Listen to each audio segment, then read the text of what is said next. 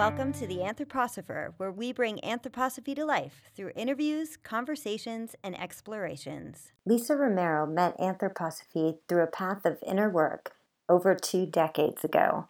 In this interview, we talk about how meditation can help us face the challenges of the world, the connection with who we are, and taking hold of ourselves in everyday life, and how we don't have time not to meditate anymore.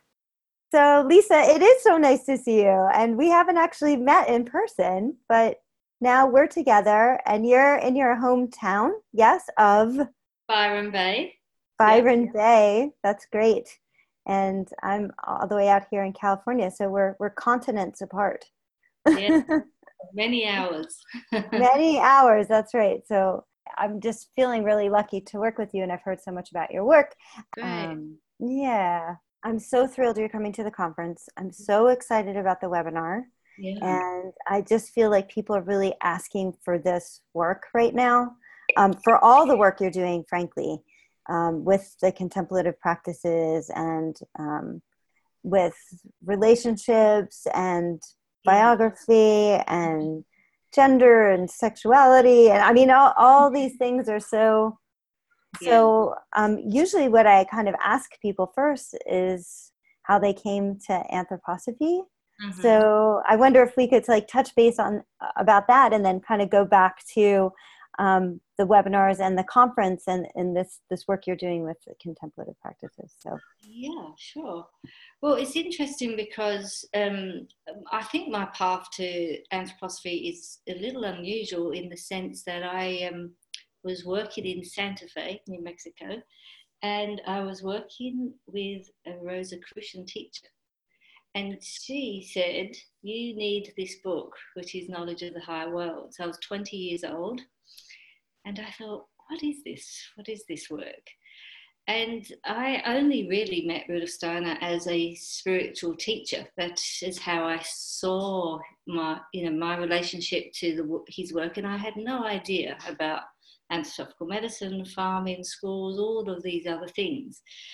And so it was not for you know, maybe four years later that I then joined the Sydney Rudolf Steiner College and worked with my first anthroposophical mentor and had a very strong connection with him for over 10 years. And that's really how I entered into the heart of working out of anthroposophy. Mm. So a lot of people come to inner development through first being a teacher or first, you know, involving themselves in some aspect of anthroposophy in the world. And then inner development comes a lot later down the track. For me, it was the first thing, and that's what mm. was all about until years later. And that's been your path the whole time of this inner development path, right? It's just been the thing that you've built on yeah, yeah, so tell us tell us a little bit about what that evolution and what you do now. Yeah, so my um, teacher, um, who was like the grandfather of anthroposophy in Australia, he um, he wanted to go on and develop the first um, internet uh, course for studying anthroposophy. This was 20 years ago, right? So this is quite something. And so he actually asked me to start taking on his uh, teaching work, which was male female studies and health and nutrition in the Rudolf uh, College. So I picked up his teaching while he finished off this course, Educare Do, and people kept asking me, "How have you managed to bring this so alive?" And I said, well, it's the you know development work, you know, knowledge of the higher worlds. How else is it that you understand anthroposophy really? And so for me, that's where people started to ask me eventually, could I um, start bringing that work? And so it's been many years of me working with um, anthroposophical meditative practices in terms of supporting the understanding of that work and also um, as you may be aware, I've written several books on anthroposophical inner development or inner development really understanding the form that anthroposophy can shed on that inner path. And so it's really been a transformation for me from finding that as the main path for myself, entering how it affects people in the world. So, with health, nutrition, understanding spirituality and sexuality, male female studies, and then coming back to the heart of seeing that that's really what I need to teach. It's really what I'm being asked to do by others to kind of step in to this um, support of helping them understand all of these hundreds of exercises, how they work, why we do them, and what results may uh, be achieved if we engage with them. Yes, so you just said uh, hundreds of exercises. So I'm familiar with six for sure, and and others beyond that, but hundreds. So um, so if if I if I came to you, if someone came to you and said, you know, I really want to strengthen my spiritual practice, where would you start? How would you work yeah. with someone? Okay, so we all know, I guess we know about the six subsidiary exercises, which are an essential practice and they're in most um, in the development schools in some form. They yes, and can you say them out loud just in case people listening don't know what they are? I have the bookmarks that are all written with the names of them. There's the so just just the words that go with each. Under a few different names according to where you've read them, but you're looking at um, equanimity of feeling concentration of your thinking, the um, engagement of your independent will, um, open mindedness, positivity, if, and various ways in which they are brought together. But I should um, like to point out that Rudolf Steiner gave those exercises, and one of the reasons I brought them in in the book Sex Education and the Spirit is because with something like gender, we are very inscribed upon, we could say we're conditioned by the collective consciousness of how we should behave and be according to the bodily vehicle that we're in. And that's very clear when you go to a different culture. So, for instance, if you're a man in India, you can be more publicly affectionate to other men without anything to do with sexuality. It's just culturally different. You see army people in uh, places like um, Egypt holding hands while they're doing their army rounds. So these gender inscriptions that we get are really interesting for me because the six subsidiary exercises, which is what those six exercises are often called, help to um, prevent outer hindrances, such as those kind of conditionings. Whereas meditation exercises help to help us to overcome our inner hindrances.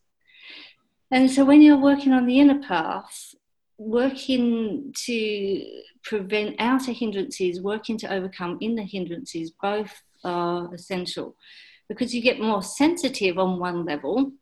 If you didn't do the six subsidiary exercises, you would have an onslaught of outer experiences whilst you're trying to do the inner experiences. And in a certain way, you can't go wrong with them. Um, but the reason why I focus more on the meditative exercises and particularly inner development exercises is because many people recognize such a truth in the realities that Rudolf Steiner brings about the spiritual world, but don't have a direct experience themselves of that.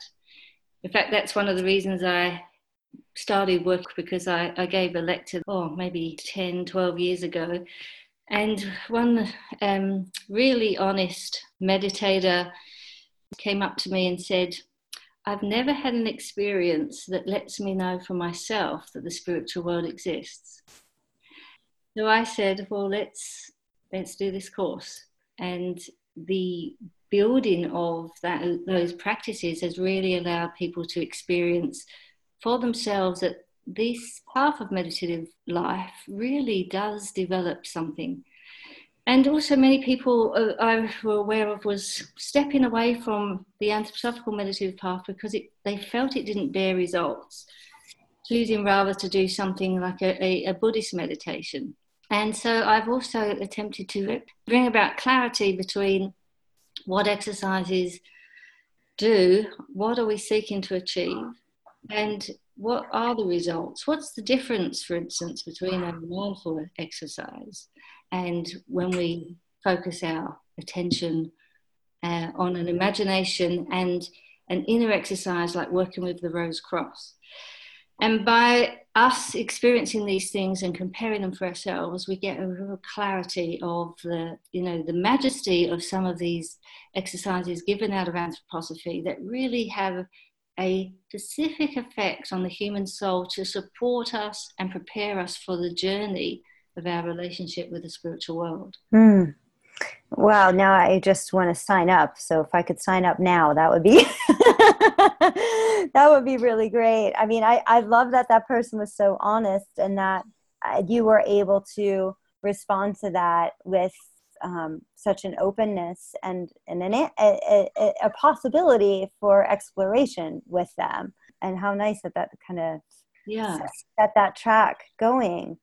So yeah so so people would come and when i visit a community somebody says let's I can host this or I can support this work, and then we can we come together and we go through a very um, clarified form of the uh, of meditation, how you work with your inner life to build up a relationship to the particular exercise, and then also some of the valuable points that people forget. For instance, the preparation required before you enter into meditation, and also the extinguishing of the exercise so that you can be in your inner world with inner activity but no content.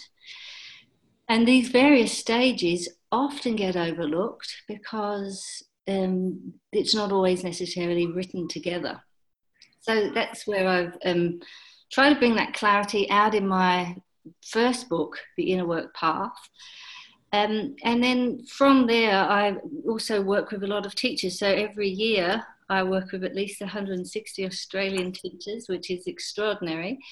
And I've just come back from working with 170 um, early childhood educators that got me into work with inner development. And it was, it's really quite something to see how many people are recognizing that the strength that we receive through a meditative path that really helps us to engage more deeply in the world is becoming a necessity. And at the same time, a meditative path that actually allows us to awaken to the realities of the spiritual world. It's not a path that takes us into monasteries away from life, out of where we need to continue with the progression, but it is a path that actually really gives us the strength to enter into it.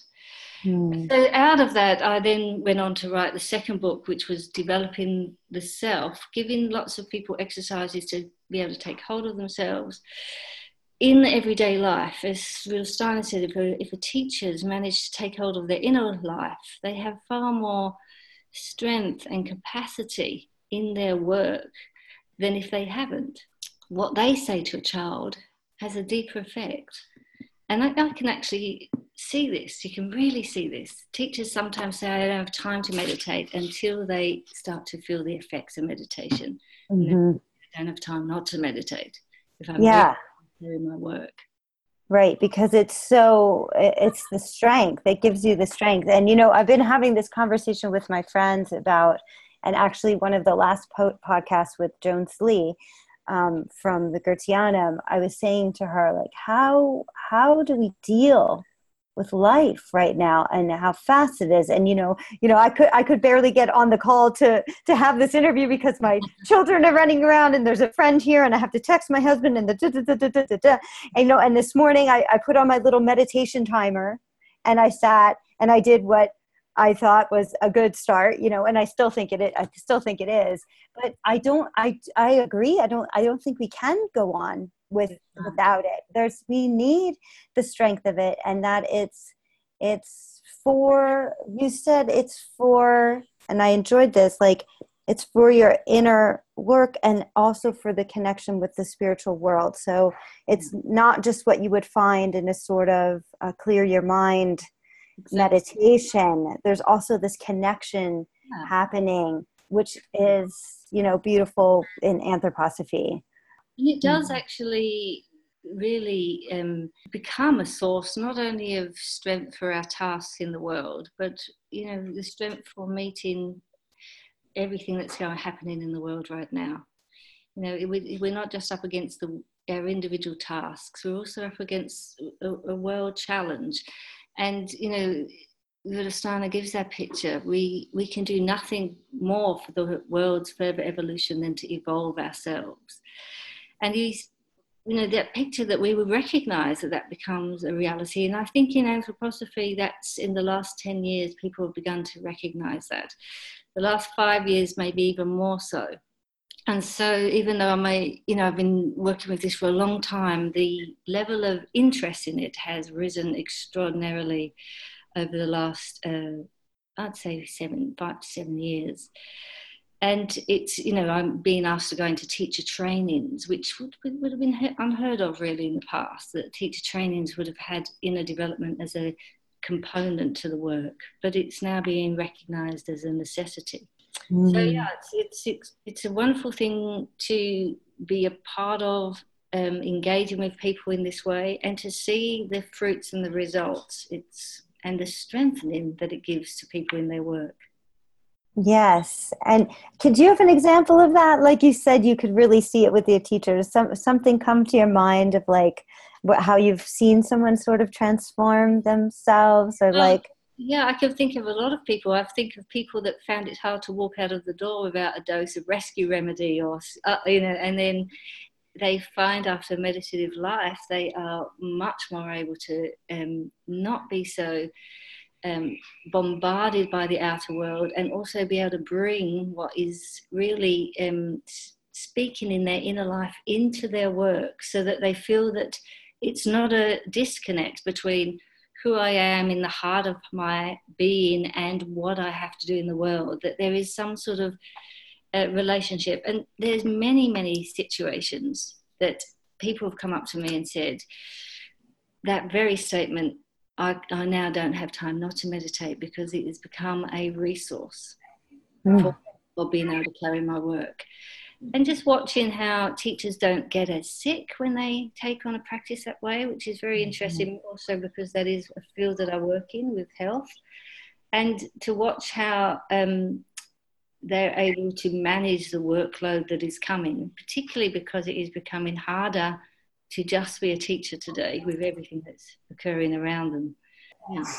Wow. Okay. So so people can come and work with you individually and now you're going to offer this webinar series. So like can you tell me, I mean, I am so curious to hear what we'll be exploring when we're together. Um, because yeah. you know we're on, we're online and online is very comfortable for me it's not comfortable for everybody yes. um, and and then you'll be with us again in, in new orleans at the at the conference so face to face which is beautiful i like to mix those two yeah. things so. yeah no i think that's a really uh, good idea i mean the webinar um, the sessions aren't that long and i will try to um, bring both the um, understanding of what we're doing and why we're doing it and how we approach a particular the particular form of the meditative practice um, but we'll also have certain experiences. So there will be exercises that we'll work on and then say well let's let's see where where where they are working on if we do them. So it's not going to be just people listening to me but actually engaging with.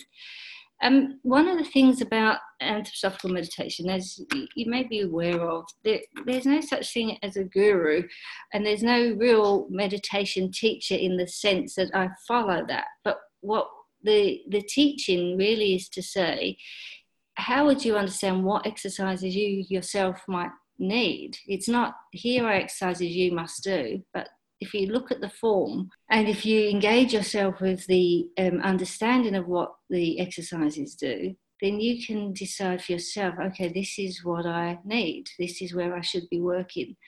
And ultimately, we really are our own teachers. That's why the path awakens us first to our one and true only guide, the higher self. And if we can um, understand how these exercises really work with us, then we can take that step with more surety.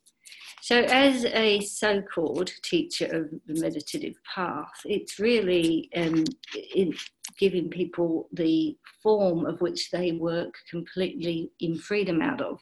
One could say the form has been given archetypally, but everybody walks it incredibly individually. Um, and that's one of the reasons that I went on to write the, the third book, Living Inner Development, because um, the exercises do bear different results also, even though they have an archetype, the path of towards the spiritual world um, is in a certain way clearly laid down, but we all have various capacities already developed. And we have to actually look at ourselves and quite honestly and see what's developed, what's not developed. How would I, through using an exercise, recognize what's stronger or weaker in me, and therefore know exactly which exercise I need to focus on to build what um, requires building.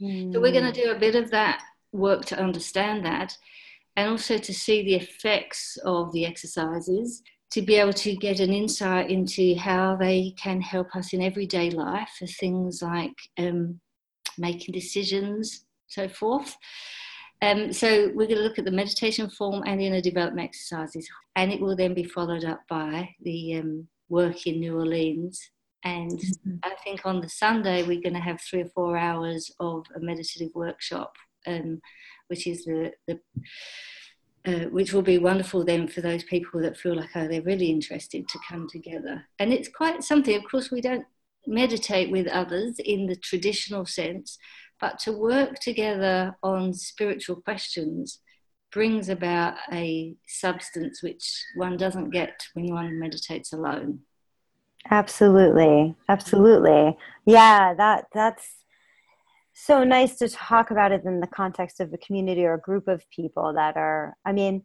I just think of the conversations I have in my daily life and when they go to that deeper place um, how fulfilling and meaningful that is. So I can, I can be having those in my head all the time, but when it spills out in my kitchen with a friend, you know, it's it's a very different kind of thing, and it carries and it moves forward. It has a, a movement to it that's different when you're just doing it yourself. I would say. Yeah, absolutely. And yeah. also in in that sense, when Rudolf Steiner said it is the will of the spiritual world to bring these pictures between us we really get an experience of that when people in the right frame of mind come together to say, you know, let's really work on inner development. Yes. Yeah. So you work with schools um, regarding these issues, and I, I, w- I didn't know as much about the technology, but I know you're working with schools around gender identity and yeah. things like that.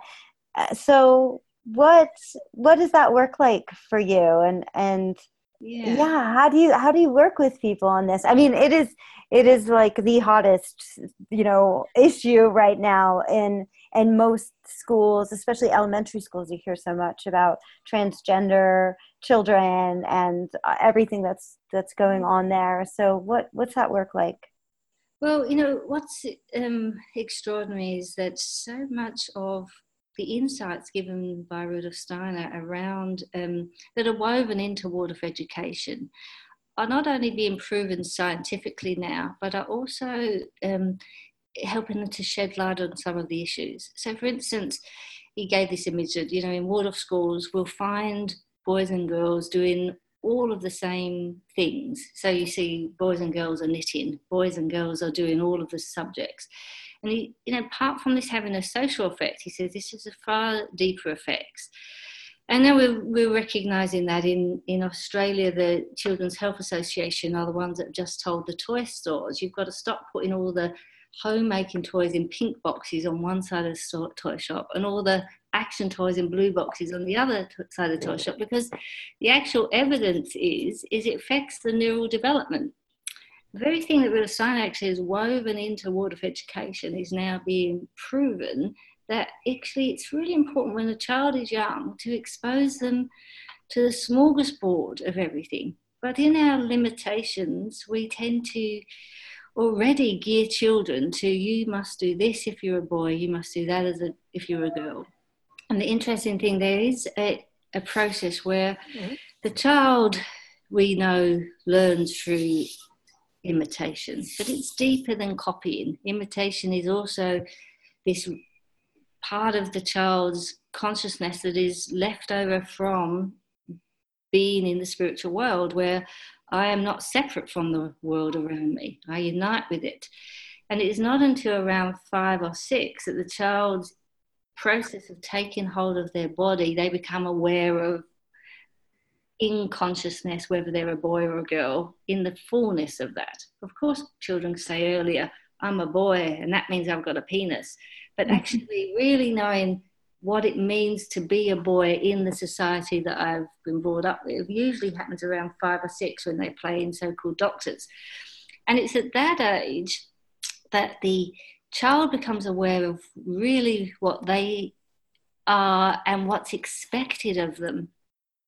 And mm-hmm. some of them do not marry between what they carry inwardly, what they want to be in the world, and then what they're allowed to do according to the outer conditioning. And this clash of this collective consciousness that has kind of inscribed itself on the human being and the individuality kind of stepping into the world happens at this age, which many individuals feel like, I'm not sure if what I carry is actually acceptable in this community that I'm being brought into. You know, the hundreds of cases I've taken where people said, I knew I was homosexual at the age of five.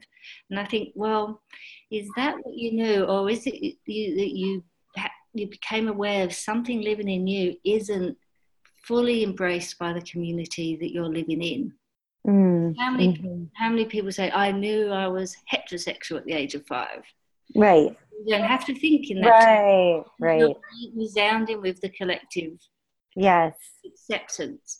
Yes. So I think as a community, we've got a lot of work to do to mm-hmm. work with this much deeper principle that's in Waldorf education, which is to really help this individual stand in the world in such a way that as adults they can go on and unfold their freedom. Mm-hmm.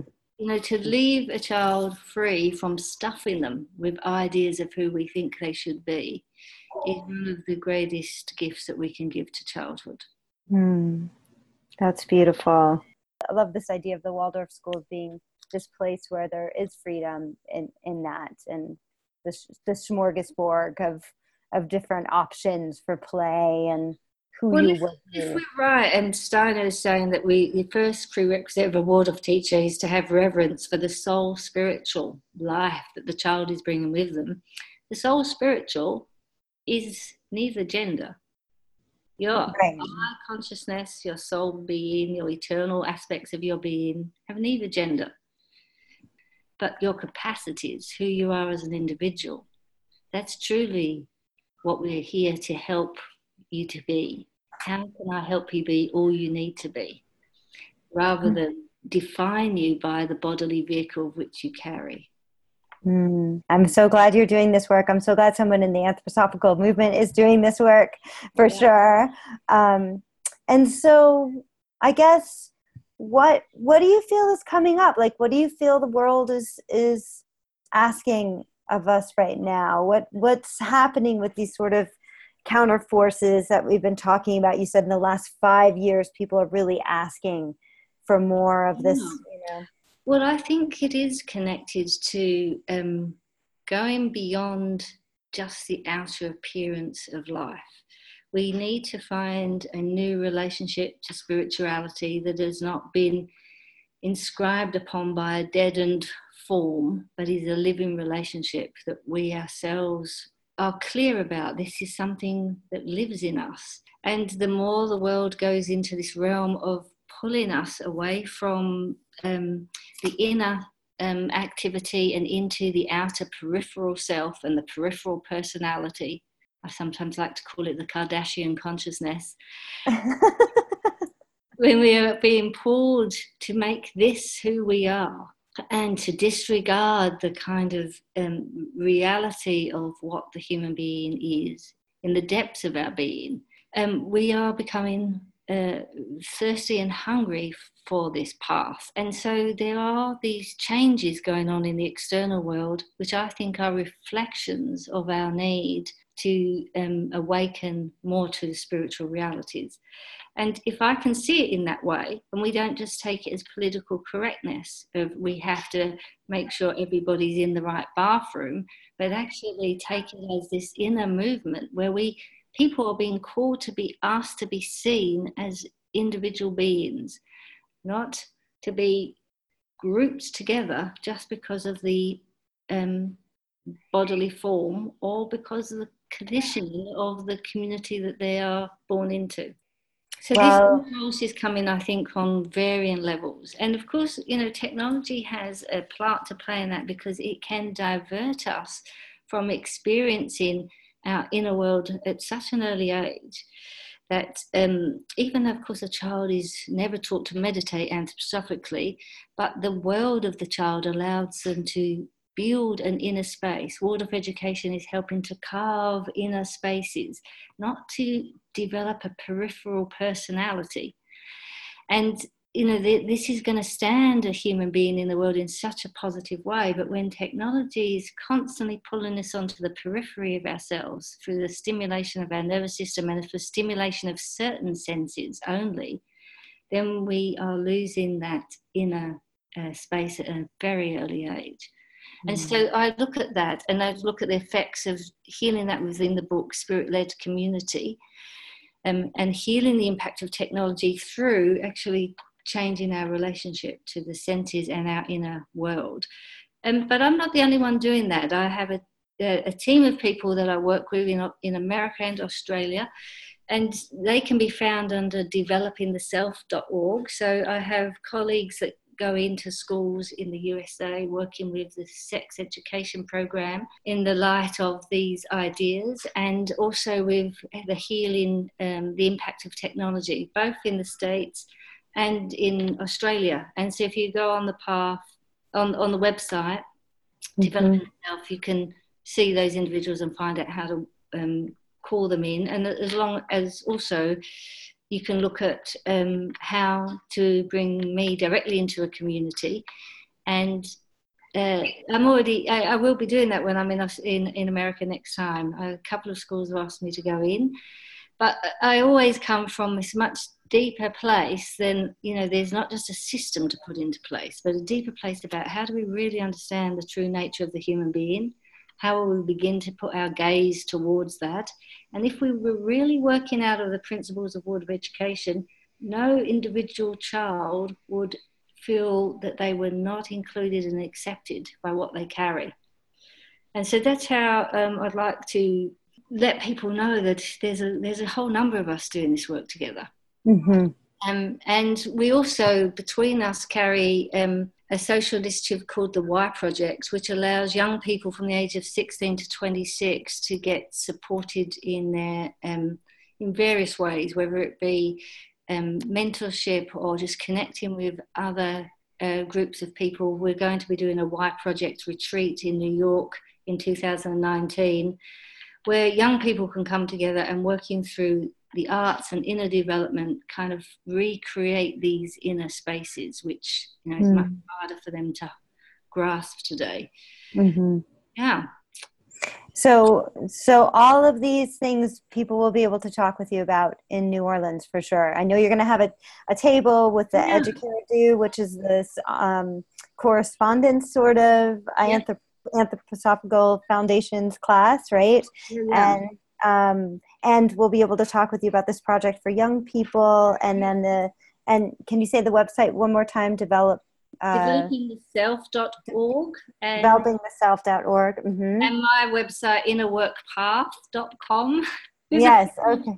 there's quite a team of us that carry this work and yeah. are really committed to um, trying to bring uh, these really rich and um, powerful pictures that Rudolf Steiner gave, but bring them into life in our age and, and our time. Well, thank you so much.